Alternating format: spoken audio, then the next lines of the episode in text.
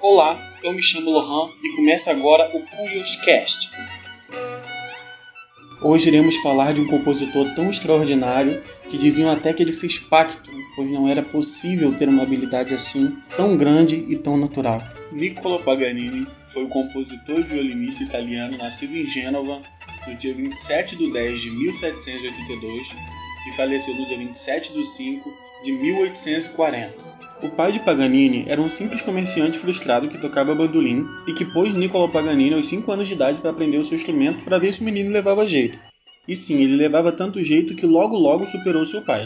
Então seu pai incentivou que o menino Paganini viesse a estudar violino, e logo ele percebeu que o menino havia um talento fora do comum e assim adotou uma medida drástica de estudos diários, prendendo Paganini no quarto por horas e mais horas sem parar e se caso ele reclamasse, seu pai deixava sem água e sem comida. Essa medida do seu pai, apesar de ser um tanto quanto cruel, fez com que Paganini logo se destacasse no violino, fazendo com que ele ganhasse bolsa com todos os professores da sua região. E isso gerava um certo atrito entre Paganini e seus professores, porque logo nos seus primeiros dias de aula, Paganini já superava todos eles. Isso acabava ferindo um pouco o ego dos professores daquela época. Com 9 anos de idade, Paganini foi enviado para a cidade de Parma a fim de ter aula com Alessandro Rolla, um dos maiores mestres do violino da época. E já na sua primeira aula, Paganini pediu para tocar uma de suas composições, onde o professor se sentiu extremamente desafiado, entregando para Paganini assim uma das suas principais peças inéditas, que seria um concerto para violino de extrema dificuldade, mas o que era esperado aconteceu. Paganini tocou a composição à primeira vista, melhor até que o próprio Alessandro. Depois de ter passado pela cidade de Parma e pelo seu curto período de tempo de aula com Alessandro, Paganini deslanchou na sua carreira como violinista prodígio por toda a Itália, e aos 15 anos de idade já estava muito bem sucedido e famoso. Agora que Paganini se encontra famoso e financeiramente muito bem estruturado, ele é emancipado e finalmente sai das mãos de seu pai. Porém, como ainda era muito jovem, Paganini não soube administrar o seu dinheiro e gastava tudo com mulheres e jogos, o que já era esperado, afinal Paganini era como se fosse um popstar da época. A fama e o sucesso foram tanto que Paganini resolveu sumir um pouco da mídia e da vida pública, onde ele ficou cinco anos fora dos palcos. Mas cinco anos não foi o suficiente para fazer com que Paganini caísse no esquecimento. Relatos diziam que ouvir Paganini tocar seria algo inesquecível, pois era absurdamente assustador de tão bom e diferente que era a sua técnica. E foi em 1828, aos 46 anos de idade, que Paganini retomou os palcos e agora com carreira internacional por toda a Europa.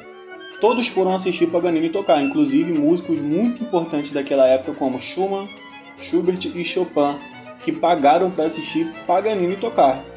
As composições de Paganini chamavam muita atenção por sua dificuldade técnica e virtuosidade, Naquela época, Franz Liszt foi extremamente influenciado por Paganini.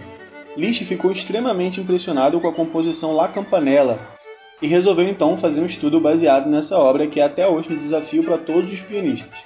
Devido à sua aparência um tanto quanto bizarra, seu estilo de vida e forma como tocava, fizeram com que surgissem boatos na época que Paganini havia feito pacto para tocar com tamanha técnica. Isso também se dava por conta da síndrome que Paganini sofria, a síndrome de Marfan, que fazia com que seus membros ficassem compridos e magrelos de forma extremamente bizarra. Esse era um dos motivos pelo qual o Paganini era comparado ao próprio demônio. Paganini era um violinista tão absurdo no quesito técnico que sua técnica teria de ser explicada somente como um pacto com o demônio. O caso foi tão sério que usaram desse artifício para fazer o marketing dos seus concertos, colocando os banners e rostos como demônios, chifres, etc. Como já era esperado, essa vida de all-star da época fez com que sua saúde fosse se deteriorando com o passar dos tempos. E Paganini gostava muito de uma farra, e isso fez com que ele contraísse sífilis e teve que tomar um remédio muito forte, que tinha alguns efeitos colaterais que dentre eles deixavam o corpo fora de si, tendo assim que cancelar um monte de shows por toda a Europa. E então Paganini se aposenta em 1834 e decide voltar para sua cidade natal, em Gênova mas infelizmente com o passar de alguns anos a sua saúde foi cada vez piorando. Dessa vez Paganini pegou tuberculose, e sim, era a doença mais temida da época.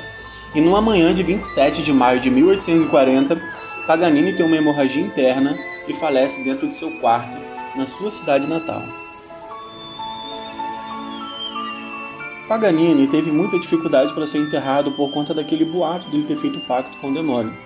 A igreja não aceitou que ele fosse enterrado no cemitério, e somente em 1876 que seu filho Alessandro Paganini entrou em contato diretamente com o Papa implorando para que seu pai fosse enterrado.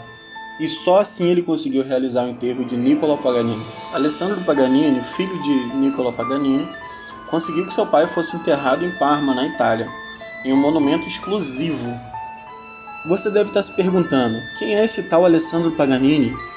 Bom, Paganini só teve uma mulher que não foi sua esposa, eles tiveram somente um caso, e que foi uma cantora de Milão chamada Antonia Bianchi, e que junto tiveram um filho, Alessandro Paganini, que nunca foi registrado por seus pais, mas que sempre acompanhou seu pai até o final de sua vida. Paganini compôs exclusivamente para violino, e sua composição mais importante foi a Capricho número 24 em Lá menor.